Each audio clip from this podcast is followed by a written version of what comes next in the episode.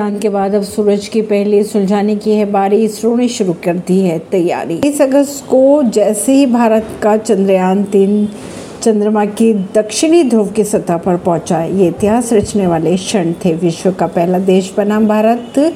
चाँद के बाद भारत जल्द ही सूरज के बारे में जानने के लिए एक मिशन की शुरुआत करने जा रहा है।